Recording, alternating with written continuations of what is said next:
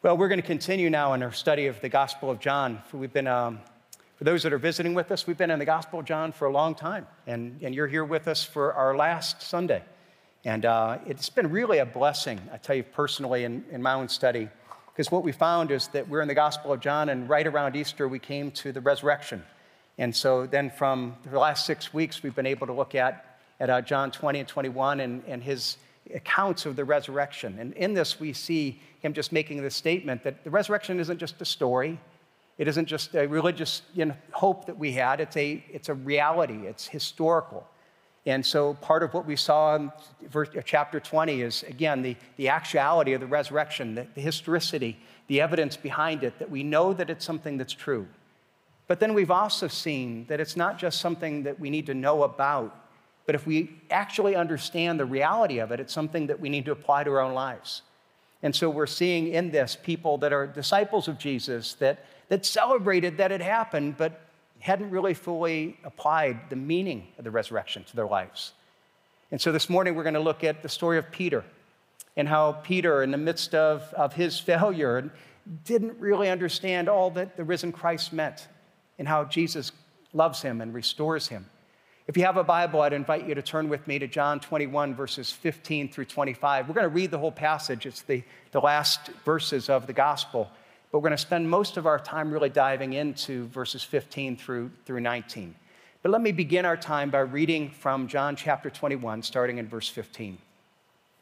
When they had finished breakfast, Jesus said to Simon Peter, Simon, son of John, do you love me more than these? And he said to him, Yes, Lord, you know that I love you. And he said to him, Feed my lambs. He said to him a second time, Simon, son of John, do you love me? And he said to him, Yes, Lord, you know that I love you. And he said to him, Tend my sheep. Then he said to him a third time, Simon, son of John, do you love me? And Peter was grieved because he had said to him the third time, Do you love me? And he said to him, Lord, you know everything. You know that I love you. And Jesus said to him, Feed my sheep.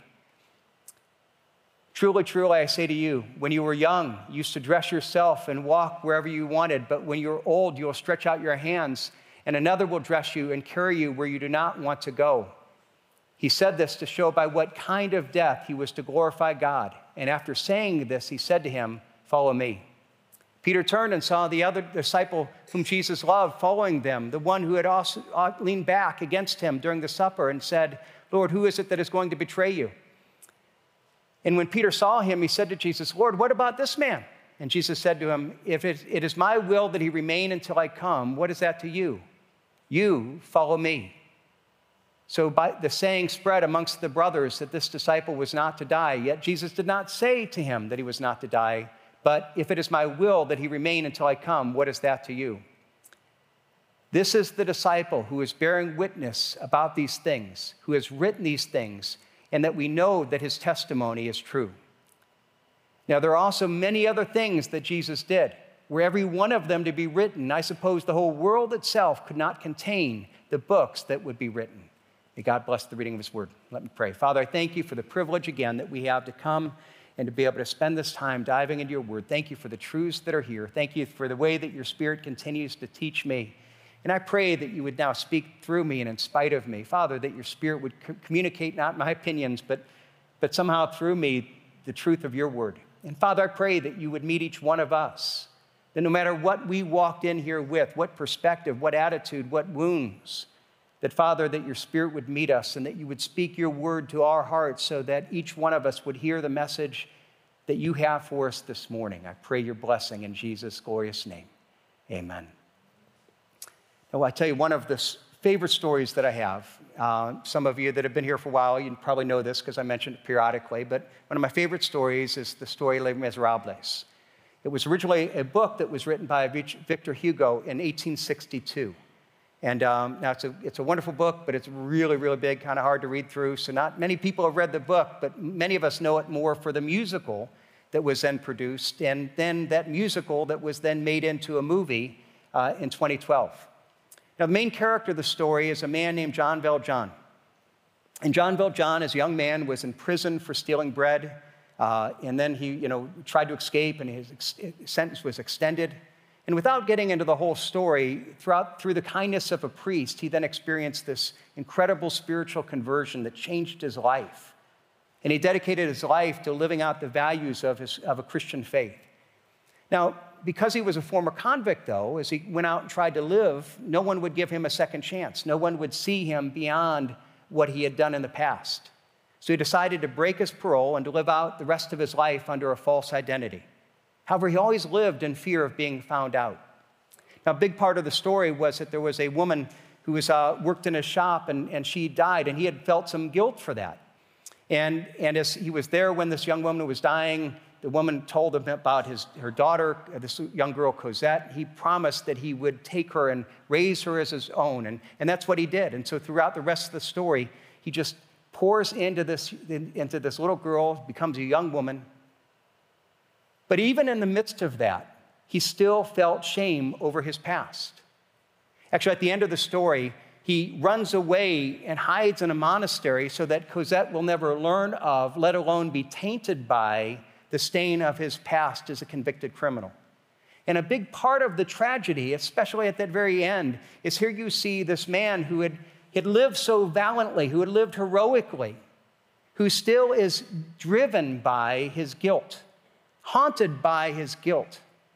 And here, you know, again, the tragedy at this end scene, you have Cosette finds Jean Valjean, and right before his death, he, he says, Oh, here's my last confession. And he tells, tells the story, and he's afraid that even at that point, she may reject him.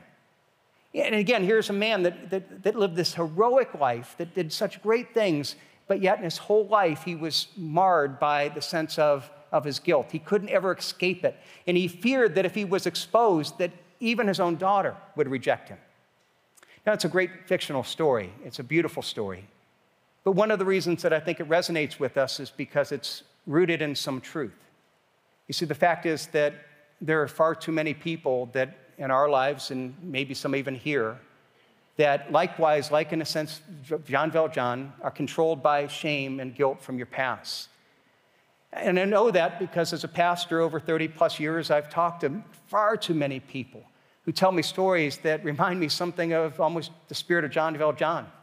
You know, some have had some failure in their past or some decision now that they deeply regret, they wish they could go do. And, and maybe they prayed God and prayed to God and asked to God to forgive their sins, but deep down they really question if He has. And if He has, you know, then He's forgiven them, but they still bear the mark of shame. And it, it's many different things, you know, that they consider shameful. And, and you know, maybe it's something that, uh, you know, they've had an affair or they've had an abortion or they've committed some crime in their past. Or, but they've considered it so shameful that many times people haven't even told family members. They haven't even told their spouse. And part of it is that they're worried that if they do, then people will reject them. And so they try to hide it. They try to bury it. And it's almost like you take a 50 gallon drum of, of, you know, of poison and you put it in your backyard and you bury it and you think, well, it's no longer there. I no longer see it but it's still there and it's leaking out and it's polluting the ground around it and causing damage not only to you that live there, but the whole family. And that's the reality of how this works. See, I recognize that even as I say this, there are almost certainly people here today that are joining us in person or online, and that's your story. And the fact of the matter is, is that, is that deep down you have that shame, you have that guilt. There's something that you can't escape that past or that you have something that you're afraid that if somebody knew that they would reject you. And if that's you, he, I'm glad you're here today. I, I believe that God brought you here today because God wants you to hear the heart of Jesus Christ. He wants you to hear the heart of Christ speaking to you and your circumstances. Because what we're studying today is Jesus speaking to the heart of Peter, who likewise had been buried by that kind of shame and guilt. You see, he had made great boasts about how he was going to, going to uh, you know, stand for Jesus and never deny him. And yet, when the moment of trial came, when Jesus was put there before trial, Jesus, Peter not only ran away from Jesus, he denied even knowing him. And then after that denial, Jesus was crucified on the cross. And I'm sure that Peter was just burdened by the shame and guilt. That was the last thing that had happened between him and Jesus. And, and then the resurrection came, and, and there was joy but even in that joy, there was still that bit of shame. Because part of him would feel that things could never quite be the same after he had failed Jesus so miserably. Now, let's look at this story. And, and as we do, we're going to actually go back before John 21 and look at not only Peter's betrayal, but even before that, the hours before the betrayal, in, in seeing, we've got to see something of his great promise. And in this great promise of how he would never let down Jesus, you see the, the, the danger of pride and of self confidence, because that's what drove Peter. You see, now, this part of the story is, is recorded in all of the Gospels, but let me go to Matthew for his account. What it tells us is that right after Jesus had uh, instituted the Lord's Supper, and he told his disciples, Okay, this is my body, which is a symbol of my, or this is the bread, is a symbol of my body. I'm going to be offered on the cross for you. This is the cup, which is a symbol of my blood. I'm going to be offered on the cross for you. And he tells them that. He shares something of the story of the gospel of, of how he loves them. They then walk out toward the Garden of Gethsemane, and Jesus tells them, All of you this evening are going to fail me. And then Peter responds back. Look what he says in verse 33. Peter answered him, Though they all fail or fall away because of you, I will never fall away. And so Peter's hearing this and he says, No, Jesus, you don't understand. They might, they might fall short, but not me. You see, I love you more than they do. I'm more committed to you. I don't know about their commitment, but, but my commitment knows no bounds. I will never fall away. I'm, he's in a sense saying, Jesus, I'm going to prove myself. I'm going to prove my love for you. I'm going to perform. You see, there's some degree when we think about all our relationships, there's a performance element, even in the best of marriage. And I'm going to try to do this, I'm going to try to prove. And, and the problem is, is that we think that that, therefore, is the way that we relate to God. And it's not. That's religion. Religion is, okay, God, I'm going to perform. I'm going to prove that I'm worthy. I'm going to prove how good I am. And I'm going to keep the rules. I'm going to never let you down. But the fact is, relationship with God isn't based on religion, it is not on performance, it is not on goodness. But Peter, at this point, doesn't even get that. You know, he's telling Jesus, I don't know about these other guys, but I have wholehearted devotion. You know, my love for you is perfect. And that's his promise. And Jesus responds to him, making this great statement, saying, Peter, you don't know yourself. This very evening, you're going to deny me three times. Now, let me even ask as you think about this. When Jesus looks at Peter and says, Peter said, I'm never going to let you down, he says, You're going to, you're to deny me. What was Jesus' heart in telling him that? You know, was, was Jesus sitting there saying, Oh, Peter, I wish you loved me that much, but I'm disappointed you just don't? You say, I don't think so. I think what Jesus is saying is, Peter, you're so pride, prideful and you're so self confident, and you don't know yourself. I love you unconditionally, but you don't see the brokenness that I see. And he's telling him this not to, you know, not to say you're going to fail, not because I'm disappointed, but he's saying, I want you to see something about yourself because only then will you understand the true nature of my love for you. See, what we need to realize is that humility is a huge part of what it means to be a follower of Christ. And when we don't have that, we have pride and we have self confidence, but that makes us unaware of our sinfulness and our vulnerability. See, Peter is like, I can do it. And Jesus is saying, No, you're not. You're going to fail me this evening.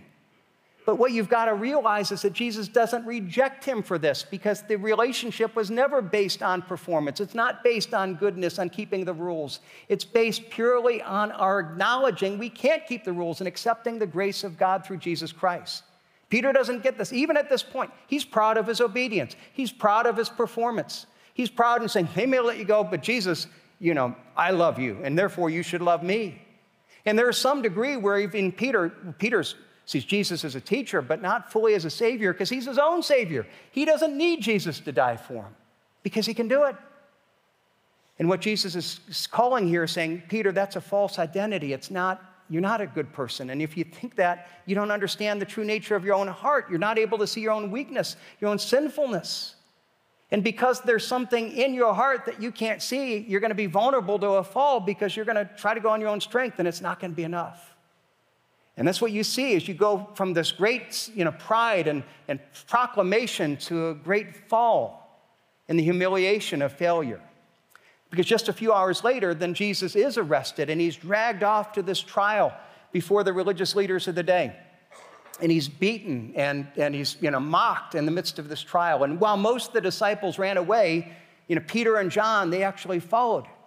And they got in and they were watching the trial as this was happening. And at one point in time, somebody looks at Peter and says, You know, aren't one of you the disciples? And he said, No, I'm not. And somebody else comes and says, Aren't you one of his followers? No, I'm not.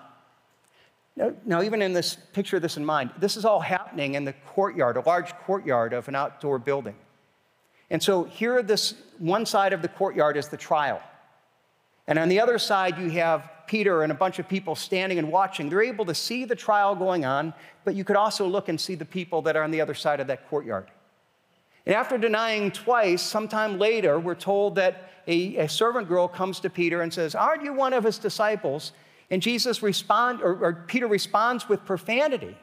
He basically curses with profanity, saying that he doesn't even know Jesus. And at that very moment, the rooster crows. And he's reminded of Jesus' prophecy. And not only that, but as he's reminded, as he hears the rooster crowing, at that very moment, Jesus turns and looks across the courtyard and looks directly at Peter's eyes. Look what it says in Luke about this. Look at how it describes this. And Peter said, Man, I don't know what you're talking about. And immediately, while he was still speaking, the rooster crowed, and the Lord, Lord turned and looked at Peter. Now, what a powerful statement. What a powerful and emotional moment.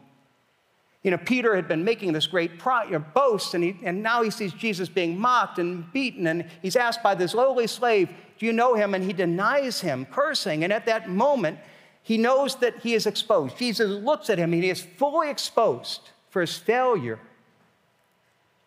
Now, what we're told is that he ran away not only out of, out of guilt, and, but I think out of shame.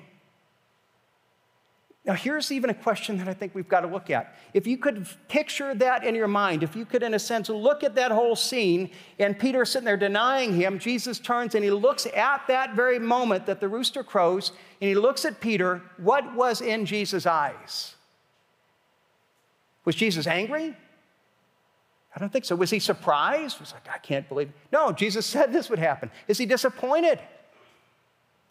No, to be disappointed, it meant that Jesus would have expected more, but Jesus didn't expect more. He knew Peter's weakness better than Peter knew himself. You see, I believe more than anything else, it was compassion and it was love and it was understanding and it was grace. See, Jesus wasn't surprised. He wasn't disappointed. Peter was disappointed. Peter was disappointed in himself because he's the only one that thought that he was better than that. He's the one that thought that he could perform. And so suddenly he's exposed because he didn't know himself but Jesus knew him. And when Jesus looked, I think Jesus offered grace and, and forgiveness. But even though it was there in Jesus' eyes, I don't think Peter saw it. Because I think at that moment, Peter hears the rooster crows, he looks at Jesus, and there's such shame that he couldn't stay focused on Jesus' eyes. His eyes go down, and we're told what? That he runs away and that he, that he, that he you know, weeps in, in, in grief and in sorrow and in guilt because he was so overwhelmed by that, that shame that he couldn't, he couldn't look in Jesus' eyes. And I think that even after the resurrection, he heard that Jesus was raised again, and he's like, man, that's great. I get Jesus, and there's a celebration. But even after that, I think, but can it ever be the same? I think there's a sense that I love to be with Jesus, but I don't want to stay focused on his eyes because, because if I do, my shame's exposed. And what we need to realize is that when we live that way, that shame, there's a corrosive impact of shame. It's, it's like we have this, you know, again, this 50 gallon drum that we bury and, and we think that we don't see it because we want to ignore it. But the fact is, the matter is, it's leaking and it's, and it's poisoning, it's corroding. And what we need to realize is when we look at this, it's not just about something that happened in knowing the history and the stories of Jesus. It's not just about Peter. It's God's teaching us about us and he's teaching us about our shame and how God approaches us and how God speaks to us. Because what you have happening here is that there's something that is between Peter and Jesus. And, and in our own lives, we have to ask is there ever a time that you just look at that and you say, I can't look in the eyes of Jesus? There's something that I pray to ask him, but I don't really trust, or I'm hiding from other people. And it may have been something in, way in your past. It may have been before you're a follower of Christ or young in the faith, or it may be something that's going on in your life now. And you're hiding from other people and you're trying to make it look good, but the fact is, you don't want to get that close, especially to God, because you don't want to be exposed. And, and part of you feels like, you know, well, I'm here, but can I ever be accepted? Can I ever be loved? Can it ever be the same? You don't know what I've done. See, that's what Peter's dilemma was. That he's sitting there, he's so excited about Jesus. He's so thrilled that Jesus is alive, but part of him is, is not able to look closely into the eyes of Jesus. And, and there's part of Peter that if it were up to Peter, he would have wanted to keep that because he wouldn't want the pain of being exposed.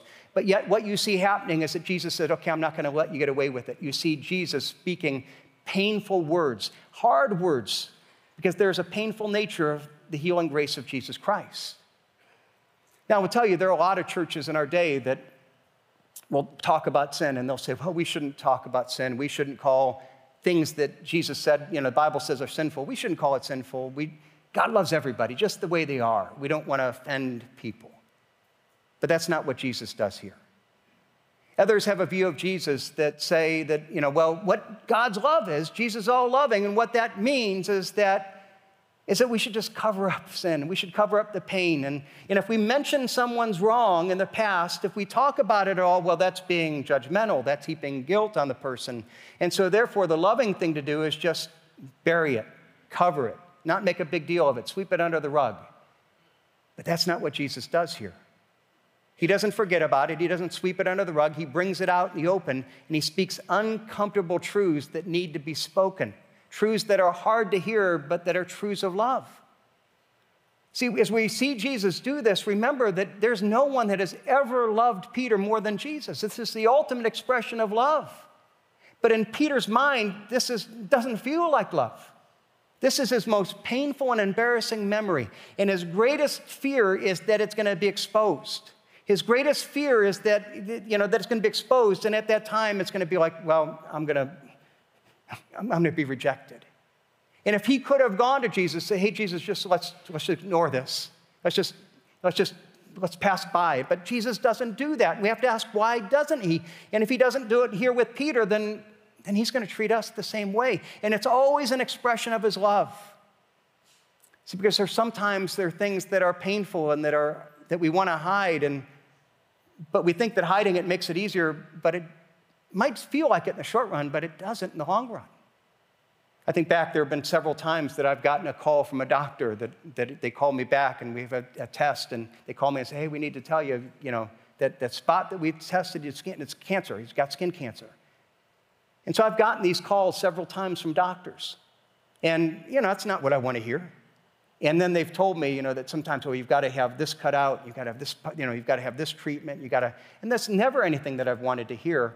Now, is, am I going to look at that and say, I hate that doctor. He's so judgmental and he's hateful. How dare he tell me this bad news?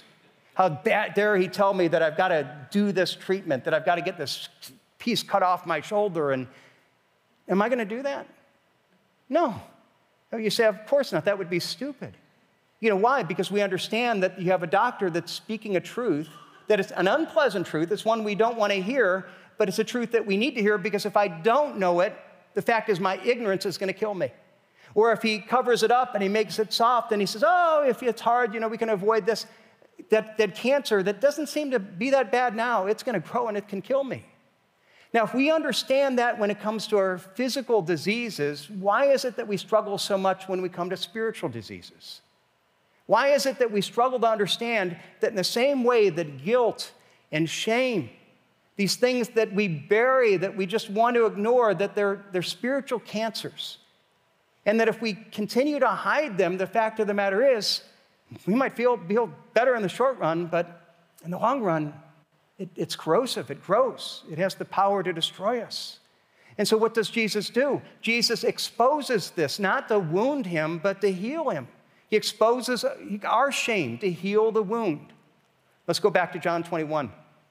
Now, what we've got to see is everything in this whole scene is so intentional. It's so beautiful. That, you know, that again, that he's, you know, last week we talked about there's deja vu, you know, in the scene that last week, for those with us, this is deja vu all over again. This is, uh, you know, this is Jesus literally setting the scene to remind Peter of his betrayal. So if you were to go back to John 18 and we read of the betrayal, we find out that that, Jesus, that Peter spoke the last words of betrayal right as the sun was rising. He spoke it, the rooster crowed, right at sunrise. Right? So then look at John 21, verse 4. And we read that Jesus met them at the beach as sun, the sun was about to rise. Same time of day, Jesus is recreating it. John 18, we read that they were at that courtyard, and at that courtyard, they gathered around a charcoal fire to warm themselves. Now, John 21, 11, or, or, verse 9, it says that when the disciples came ashore, Jesus had built a charcoal fire to cook the fish. And then they had breakfast and they were sitting around this charcoal fire. Now, Jesus is totally recreating it. And not only that, but then when he looks at Peter, he intentionally asks him three times, Peter, do you love me? Three times, reminding of his three betrayals. And Jesus is intentionally going to his most sensitive spot, not to wound him, but to heal him. Now look at this and how it gets explicit with this. It's even more explicit. Look at verse 15. When they had finished breakfast, Jesus said to Simon Peter, Simon, son of John, do you love me more than these? And he said to him, Yes, Lord, you know that I love you. And he said, Feed my lambs. Now, here's one of the things. Seldom do I, I, get into the, the original languages because, you know, usually you read in the English and it tells you everything you need to know. Every once in a while, it doesn't change the meaning, but you'll see a kind of a, another dimension to the meaning in the words. And this is one of the few times that's the case. Because part of the thing is, is that Greek is way more precise than English. And so, for example, they have multiple words for love. And so we have one word that kind of covers everything. Greek has multiple words. And in this case, this passage is using two different words. The first word is the word agape. It actually was very, very rare in Greek up until the Christian church. And then it was suddenly became big because it was the word to describe God's love for us. It's unconditional love, total, total commitment, unconditional love, perfect love. The second word is a far more familiar word, even back then. It was the word phileo. And it's the word that means brotherly love. And we know that from English because we have the city of Philadelphia, which is the city of brotherly love. And so it's a love of commitment, a love of family, a love of, of, of loyalty. It's a strong word, but a much, much less strong than agape. Now, here's what I want you to see Jesus asked this question in a way that reminds Peter of his failure, and you see it in the words that he uses. He looks at Jesus and he said, do you agape me more than these? Peter, do you have this unconditional, total commitment love that you planned on? You know, when you're there, you said, Everyone will betray, I will never let you down. I have total love. Do you really agape me more than these? Who are the these? The other disciples. Do you remember when you said, They will let me down? I won't, Jesus? Do you really have agape for me more than all these other disciples? And look at Peter's response. He responds back, changing the words. He says, Yes, Lord, you know that I phileo you. Not that agape, you know that I love, Lord, you know that I love you, but I'm not going to claim that I have this unconditional love that's greater than everybody else's because you know, yes, you know. You know how much I love you, but you also know where I failed. And so, what you see here in his response is it's a yes and a no. Yes, Jesus, I love you, but not not that way. Yes, you know, I love you as much as I know, I, I know how, but, but you also know where I failed you, and I can't make the claim that I once did. I don't love you that way, but I love you as much as I know how. So Jesus then asks him a second time Simon, son of John, do you love me? And this time Jesus says again, you love me? But he takes off more than these. He says, Simon, do you love me? Do you have unconditional love? Not more than everybody else, but do you love me unconditionally the way that you promised? And Jesus and Peter responds back, again, changing the words. Yes, Lord, you know that I, whoops, I went back, um, had, you know, yes, Lord, you know that I phileo you. Yes, Lord, you know that I love you as much as I can, but you know my failures. He gives a proclamation of love, but it's also a proclamation of his shame. So then Jesus asks them a third time in verse 17 he said to him a third time, Simon, son of John, do you love me? And Peter was grieved because he said to him a third time, Do you love me? Now, here's what I want you to realize. Here's why he was grieved. Peter, Jesus not only asks him a third time, which is a reminder of his three denials, but when he asks them a third time, he also changes the word again. So now Jesus asks him, Peter, do you phileo me? And what he's saying here is the weight of the question is Peter, do you really even have affection for me? Do you have this brotherly love? And Peter is hurt, not only because he's reminded of his three denials, but he's, quite, he's sensing that Jesus is asking him, Peter, do you love me enough? Do you really have, do you really have love for me? Do you have a love that's sufficient? And so he's broken by this. But I want you to see that this is not a statement that's meant to broken, break Peter, it's meant to restore him. Because it's only in revealing our failure that God drives us to his grace. It's only in seeing what we don't have do we understand the grace of what God gives us based on, on undeserved favor. You see, Peter's brought face to face with the thing that he's most afraid of his own failure, the thing he wanted to hide the most. And Jesus is doing this not to hurt Peter, but to heal him. You know, you look at this, and when you look at all the scenes, you know, the, the sunrise and the charcoal fire, and ask him three times, it feels like Jesus is putting the knife in Peter and he's twisting the knife. And there's a sense that he is putting the knife in Peter, and he's driving it deeper, and it hurts. But it's a knife that's a scalpel, not the knife of an enemy. It's a scalpel that's being driven into the wound to bring healing. It's not the knife of an enemy that's in any way driven by wounding. Now, does this knife cause pain? Yeah, it does. It's a pain that Peter deeply wanted to avoid, but it's the pain of a doctor that's going into the wound, the pain of a loving Lord saying, I love you too much to allow you to live with this wound. Peter, I know you want to hide it. I know that you want to run away. But the fact is, I love you too much to be able to live with this wound that's going to infect you, that's going to corrode your life, that's going to impact other people. So I'm going to go at it to the very thing that you loathe the most, the most thing you fear the most. I'm going to do because that's what you need the most. Now, here's I'm going to ask you this really important question that is really significant to understanding this whole passage is when you look at this, and we've seen Jesus has repeatedly, Peter, do you love me? Do you agape me? Peter, do you phileo me? And Peter's hurt. Why? Because he's, he's sensing, Jesus, are you saying that my love is insufficient? This is the question we have to ask. Who in that conversation thought that Peter didn't have a love that was acceptable? Was it Jesus looking at it and Peter and saying, Peter, you got me. Do you have this? Can you perform at this level? No. Can you perform at this level? Can you even perform at this level? Peter, do you love me enough? Is that what Jesus is saying? You see, it wasn't Jesus who was questioning the nature of love, it was Peter. Peter's the one that's saying, Jesus, but I failed you and it's not enough. And Jesus is saying, Yes, it's enough because my, my relationship isn't based on what you do. It's based on your, on your acknowledgement of your weakness and your failure and coming and finding in my grace that I love you enough. It's not how much you do for me, it's not how much you love me, it's understanding how much I love you.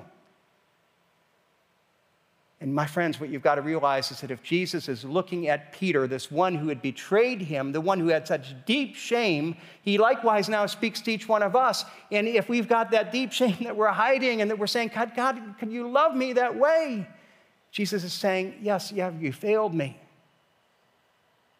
But if you come to my grace and you say, I love you with as much love as I know how to, see, Jesus had already forgiven Peter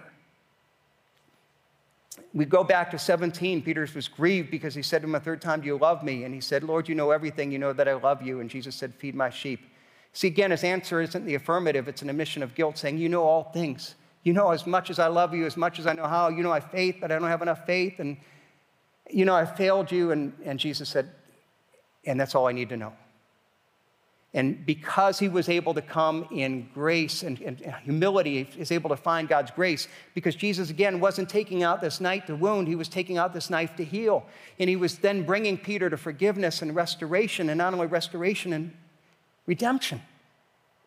And not only saying, now I'm restoring this, I want to take this thing that's causing you to hide your eyes from me, that is causing you to hide from your other brothers, your other disciples, and I want to put it out there so that we can cut it out, we can deal with it, so that you can bring God's grace to it. That once you understand that grace, now I want to look directly in your eyes. I want that kind of intimacy. I want you to know that you are loved in this way. I want you to feel that close to me. I not only want to know you to know that, I want you to know now I can use you. Now I can use you. Now I can bless you. In fact, look at again. Look at verse 15, verse 16, verse 17. Every time Jesus comes and says, Peter, do you love me in this way? And Peter says, I know, Jesus, as much as I know how. And then Jesus doesn't reject him. What does Jesus say each time? Feed my sheep, tend my sheep, feed my lambs.